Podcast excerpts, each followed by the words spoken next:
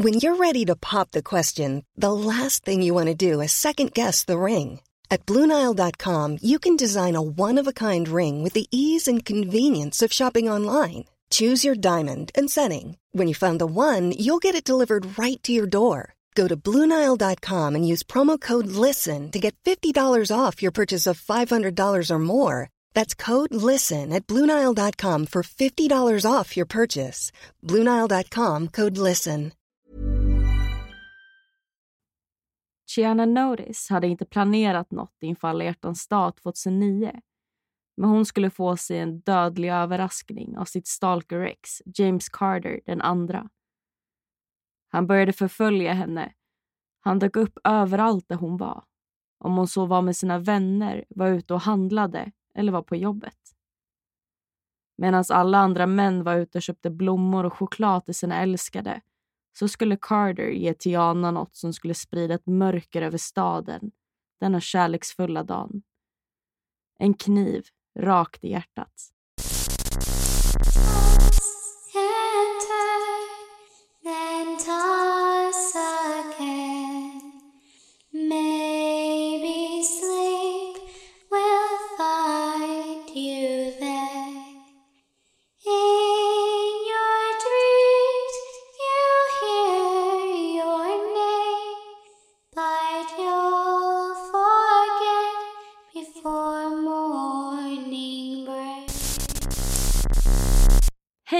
Och välkomna till Mardrömmarnas podd och vårat eh, alla hjärtans dag-avsnitt blir det ju den här gången. Ja, men det blir ju det eftersom det, ja, den 14 februari, alltså alla hjärtans dag, så eh, har ju inte vi något eh, avsnitt ute, utan eh, vi lägger ut det lite tidigare. Mm. Mm. Kan ni ju tagga upp inför alla hjärtans dag med de här historierna. jag vet inte om man ska säga tagga upp riktigt. eh, vilken besvikelse i så fall. ja, jo det kan man säga. Men, eh, men ja, det, alltså alla hjärtans dag, då kan man ju tänka mycket, ja, men mycket kärlek, romans och eh, eh, bröllop och eh, ja, men allt sånt där. Men precis som i vårt eh, julavsnitt så vart det ju inte en god jul. Utan det var ju någonting helt annat än en god jul. Och Det är väl lite det temat vi ska köra på idag också. Att eh, Det Mm. blir liksom inte en glad alla dag, utan Ja. eh, något helt annat. Precis, som det här avsnittet heter, Dödlig kärlek. Så det när saker inte riktigt går som planerat helt enkelt. Precis. Men i början på det här avsnittet så fick ni höra en eh, liten del av den berättelsen jag ska berätta det. Om eh, Tiana Notice. Eh, och jag tänkte faktiskt fortsätta på den berättelsen nu. Ja, och eh, så länge som du gör det så kan vi alla luta oss tillbaka och lyssna.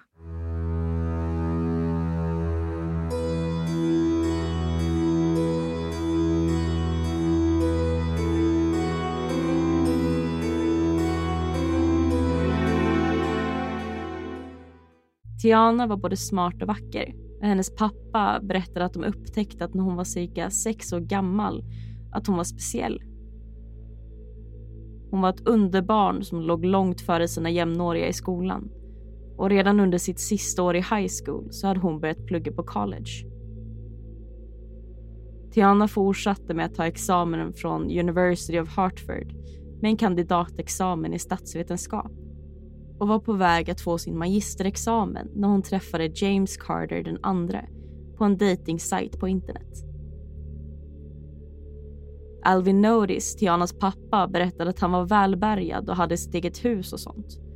Så han presenterade ju sig bra och han var dessutom VD.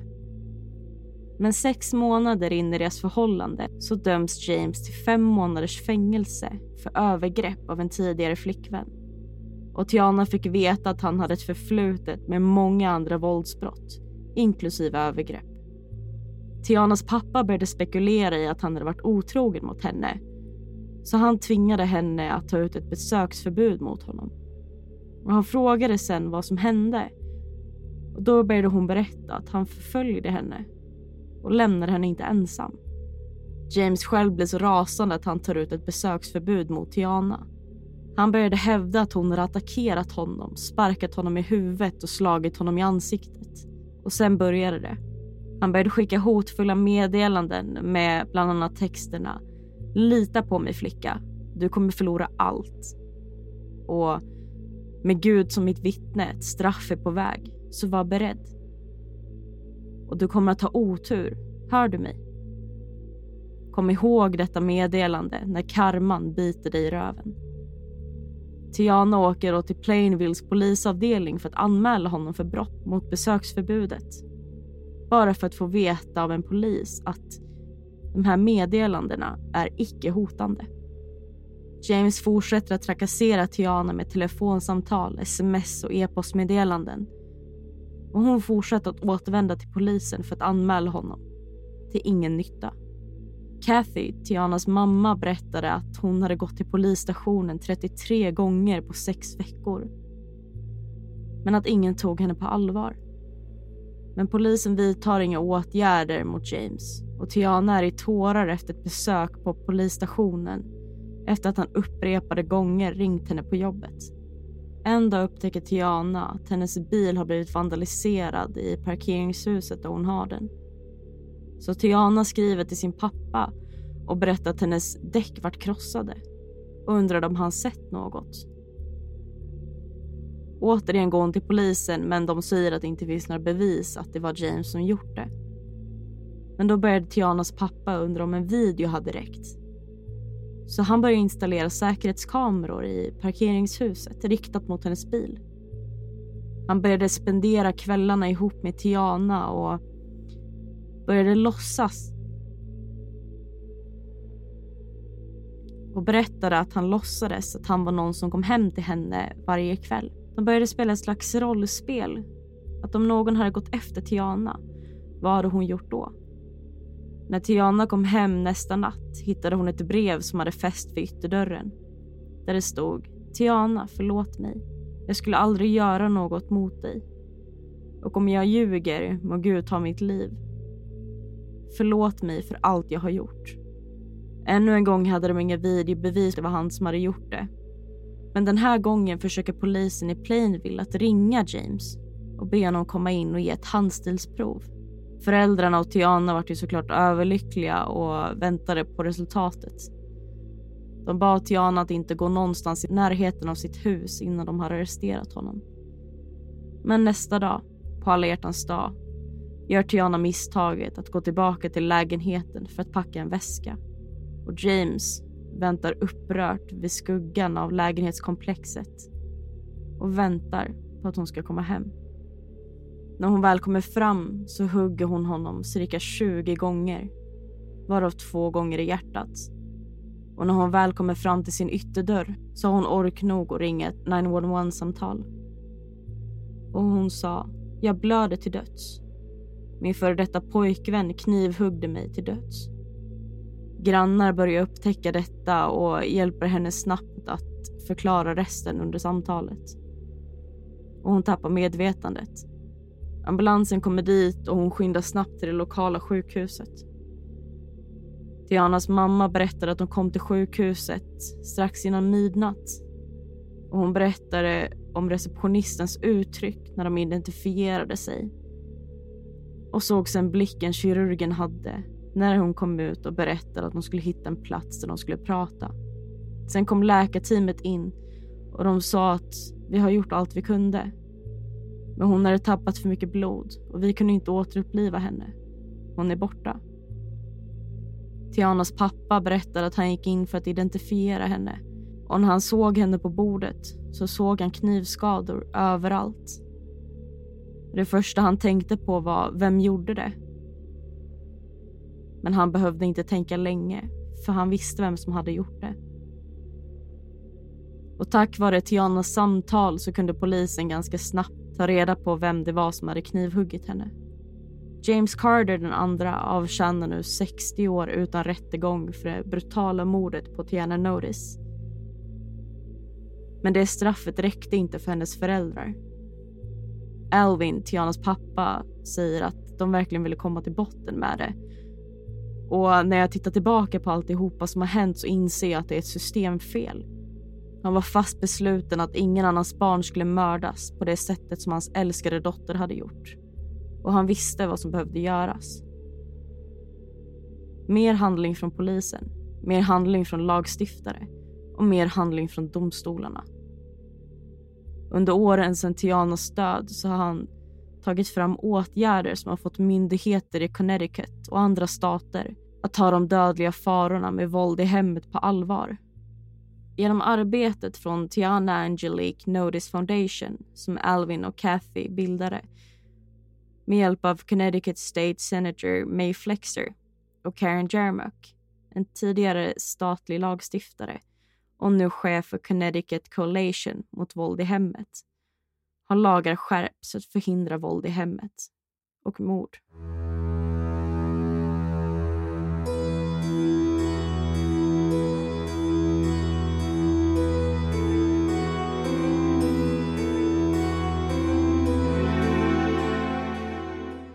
Det här tycker jag ju lätt är det liksom bästa som har kommit av det här fallet. Just den här stiftelsen som hennes föräldrar startade. Mm. Mm. Ja, men verkligen. Just, ja, nej, men just när en sån här alltså, hemsk sak faktiskt alltså, kan rädda andra. Att det liksom inte bara passerar, eller vad man ska säga. Mm.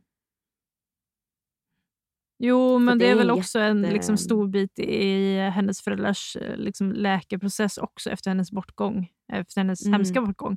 Att, eh, Mm. att de faktiskt kan... De kunde inte rädda sin dotter, men de kan rädda så många fler Mm. andra som är utsatta för samma sak. Och ett Mm. väldigt eh, speciellt fall i övrigt. Liksom. Ja, så här så var ju hennes föräldrar väldigt involverade. Mm. De visste ju om allting han gjorde mot henne. Och de var ju liksom inte, de var ju inte ett par Nej, nej, precis. under hela den här liksom perioden. Mm. Men eh, just att alltså föräldrarna såg ju hela tiden vad det var som hände. Mm. Men det var ingen som lyssnade på dem. Nej.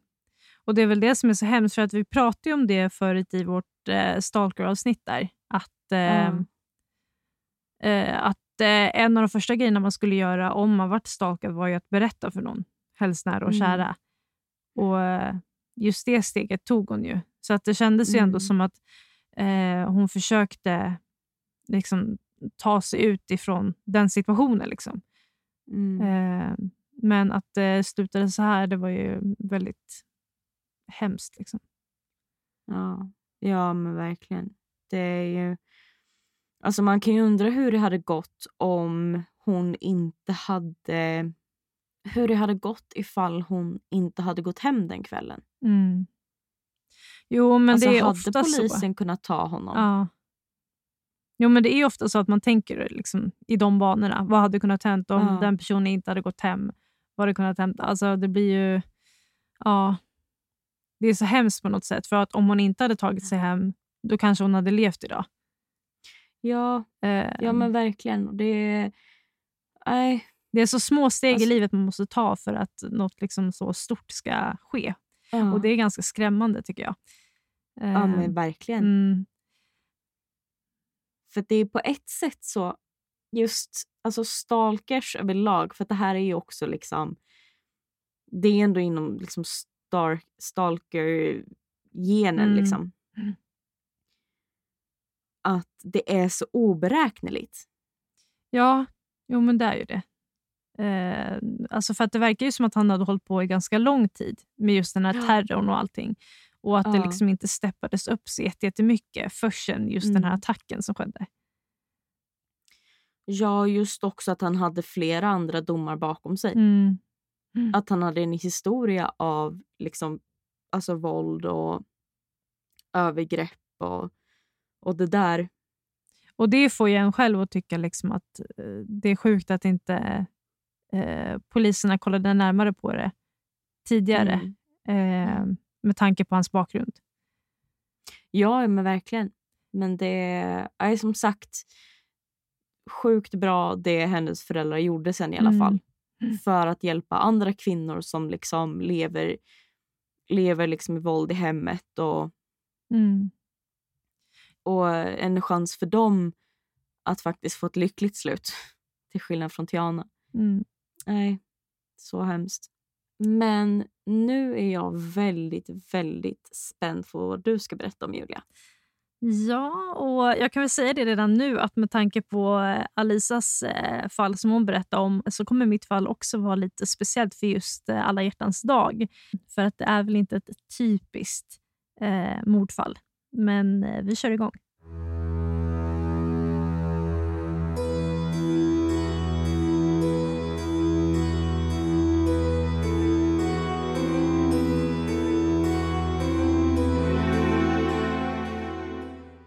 Det är den 12 februari 1971 i Durham County, North Carolina.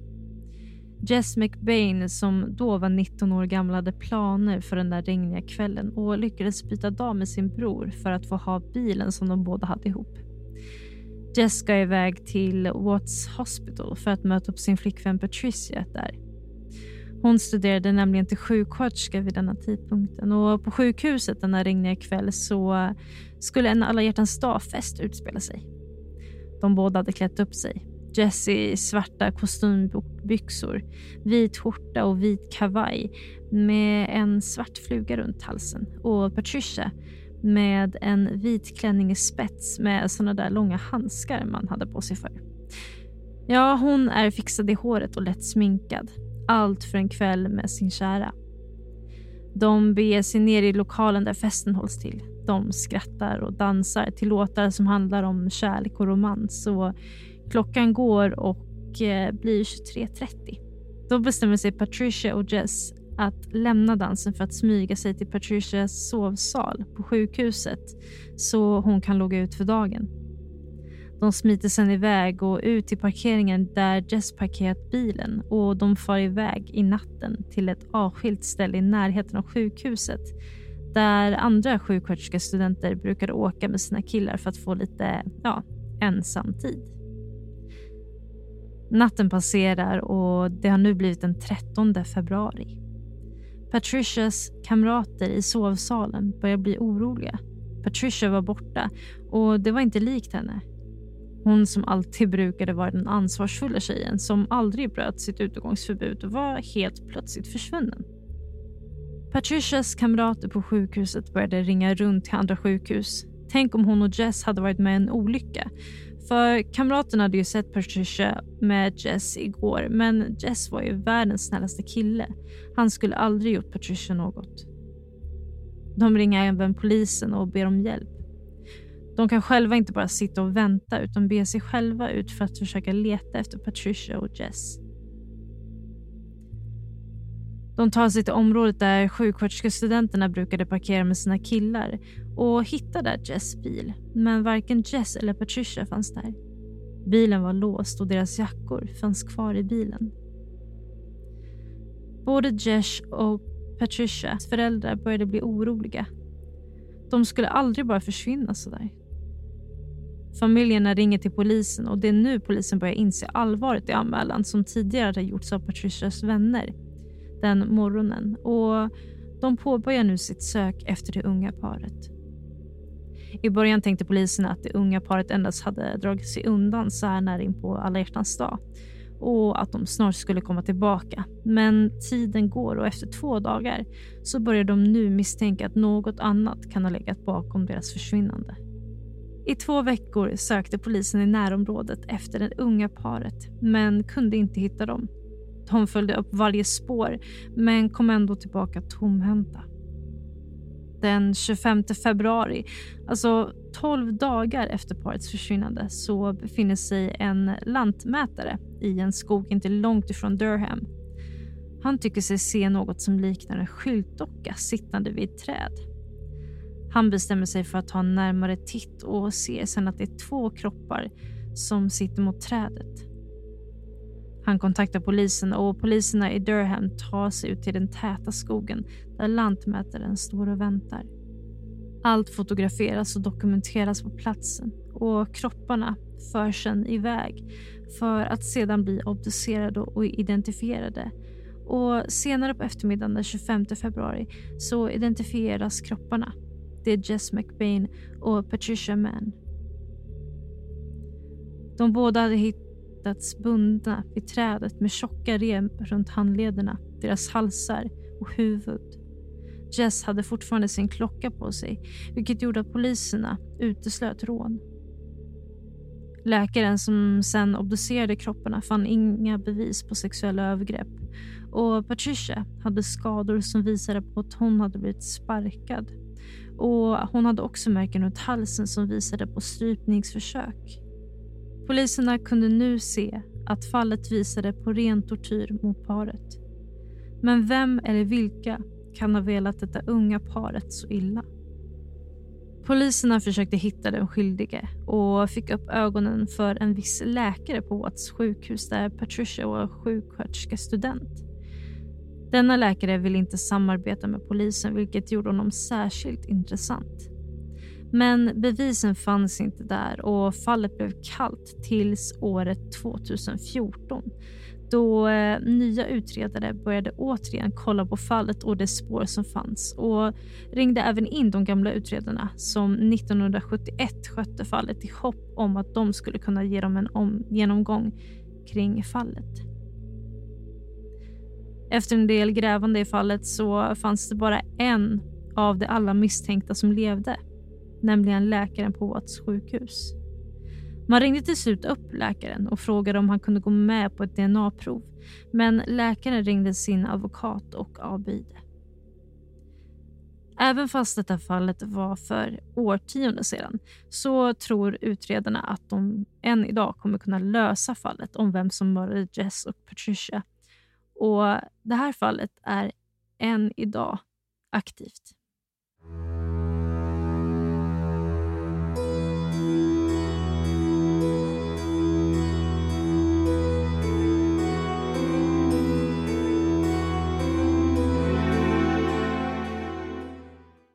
Så det här går ju in lite då som olösta fall då. Ja, och det är lite som Stalkers. Ja, men vi fick in två kategorier ja. i ett avsnitt. Ja. ja. Men alltså det lät verkligen som en alltså, true crime-serie. Mm. Det här liksom man tar in liksom gamla utredare och Ja, men typ Liksom den här serien den- som är på Netflix. ja, ja, men det, det är ett väldigt speciellt eh, cold case just för att det Mm. är, jag vet inte hur, alltså, men det är ju många, många årtionden sedan som det skedde och de letar fortfarande, eller försöker lösa Mm. fallet fortfarande än idag, vilket känns som en eh, de är verkligen determined, alltså fast beslutna om att eh, verkligen försöka finna mördaren i det här. Ja, så det är ett väldigt, väldigt speciellt fall. Lever läkaren fortfarande? Ja, det gör han. Fy alltså. Mm. Fatta att vara läkaren och vi säger nu att det är han som har gjort det.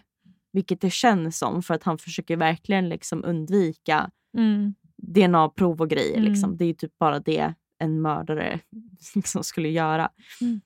Jo, för att de hade väldigt många eh, misstänkta ifrån början eftersom eh, det fanns en hel del eh, ja, men lite udda och konstiga människor kring just Durham kring den här tiden. Eh, Så att det var ju många de försökte göra så här, du vet, lögndetektortest på ja, men DNA-prov och sånt där och, och alla var ju villiga att göra det just förutom den här läkaren. Och sen att det är just Mm. den här eh, slumpen att han är den enda av alla misstänkta som än idag Mm. lever. Mm, är ju ganska sjukt i sig.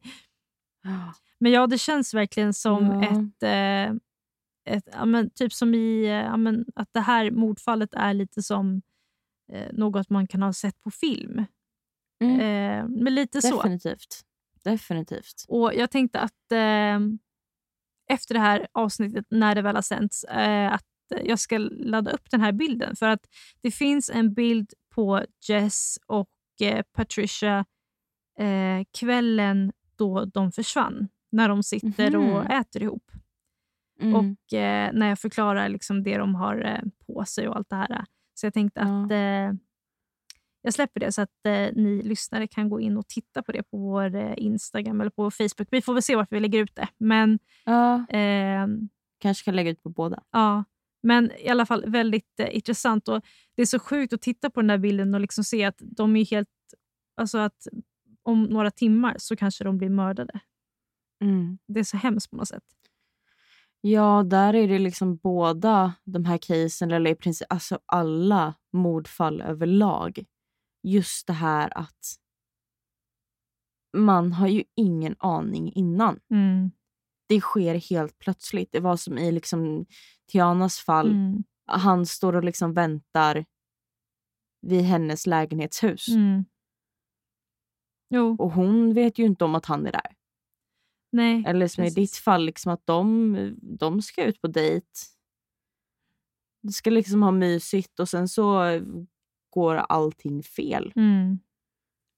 Nej, och de verkar ju vara ett väldigt eh, skötsamt par också. Alltså Mm. både Jess och eh, Patricia som liksom var den här sjuksköterskestudenten som eh, var liksom typ den mest ansvarsfulla av de alla studenter på just det här sjukhuset. Och sen att eh, det hände någonting där. Men man undrar ju med tanke på att själva bilen stod kvar på den här eh, platsen där de ska ha kört till och deras jackor. Så att de måste ju ha blivit förda någonstans Mm. med, ja, med, med bil. Att det kanske var någon som kom dit och började bråka med dem och sen... Ja, jag vet inte. Ja, nej. Eh, men, Men, för jag undrar ja. bara vad... Alltså om vi ska gå tillbaka till läkaren Mm, och spekulera lite här. ja. Vad skulle han få ut av det? ja, jag vet är ju inte. det jag undrar. Mm.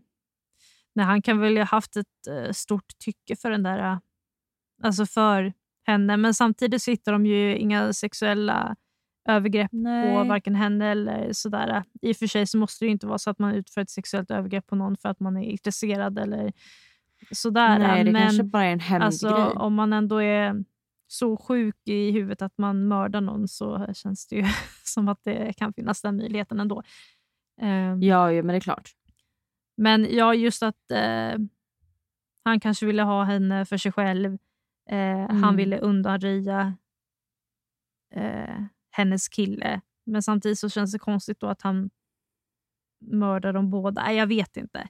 Det, Men det kanske är lite så här att om inte jag får ha dig så får ingen ha dig. ja, Då ska du dö. mm. Jo, det, kanske är- kan ju vara så. Det är stuket liksom. Mm. Ja. Nej, men eh, som sagt, hur man än vrider eller vänder på det så känns det som att äh, men jag vet inte, äh, det går inte riktigt ihop. Äh, det, och det är väl just därför det är ett, Mm. ett ganska så speciellt cold case. Eh, Mm. Men vi får väl se om utredarna kommer lösa det eller inte. Eh, för nu har det ju varit... Eh, ja, nu har det ju gått många, många år sedan ja. det skedde. Så att vi får se. Han kanske erkänner på dödsbädden. Ja, kanske. Vi får se. Eh, så. Men eh, han är ju bra gammal nu så att jag, Ja. det, det sker väl inom kort i så fall. Ja. Nej, vad hemskt. Låter fel att säga, får väl hoppas på det. Men... Nej, Alisa. Nej. ja, så psycho-skatt också. ja. Nej, men som sagt, väldigt speciella fall för eh, alla hjärtans avsnitt. Det var lite cold case, det var lite stalker, men, Mm. eh, men ja, då fick ni lite av eh, två olika avsnitt. Men varför inte? Men eh, nästa vecka, eller näst, nästa vecka, ursäkta. Vi ska inte eh, förhasta oss här. Näst, nästa vecka då ska vi ju eh, snacka om eh, någonting helt annat än mord. Och eh, Vi kan väl lika gärna spoila det här, eller? Ja, vi kör. Lite alla hjärtans dag present från oss till er här. Vi kommer snacka folktro. Yay! Du låter inte så taggad. Nej, men du vet ju att mord är, mord är min grej. Mord och blod och allt jag vet. Ja, jag älskar det här. Ja. Älskar Ja. den. Nej, eh, men det är inte att jag inte tycker om temat. det. Men ja, ni som har varit med i podden ett tag, ni vet ju att jag gillar mord och Mm. blod och mord. Nej, men eh, jag, jag är det psykot som tycker om att prata om mord. Eh, Ja. men som sagt, vi måste ju variera lite om i eh, podden med olika sorters avsnitt. Mm. Och eh, Här framöver så kommer vi ju faktiskt ha en hel del olika teman som vi inte haft tidigare också. Mm. Eh, och Sen så kommer vi ju gå tillbaka eh, till eh, lite teman som vi haft eh, precis i början av vår podd, när vi startade den också. Mm. Mm. Så att eh, vi har mycket framför oss och vi hoppas att ni alla lyssnare kommer hänga med oss hela vägen. Jo, det hoppas jag. Ja. Men hörni, vi får väl önska er alla en glad alla hjärtans dag. Och eh, glöm inte att gå in på vår Instagram där vi heter Mardrömmarnas podd och vår Facebook där vi heter Mardrömmarnas podd för att få eh, lite information och eh, gå in och kolla på den där bilden som jag kommer... Eh, bilden! Nu vart jag göteborgare. den där bilden som jag kommer lägga upp eh, på just det här paret precis innan eh, deras eh, försvinnande. Men hörni, ha det så bra så ses vi i mardrömmarnas värld. Thanks.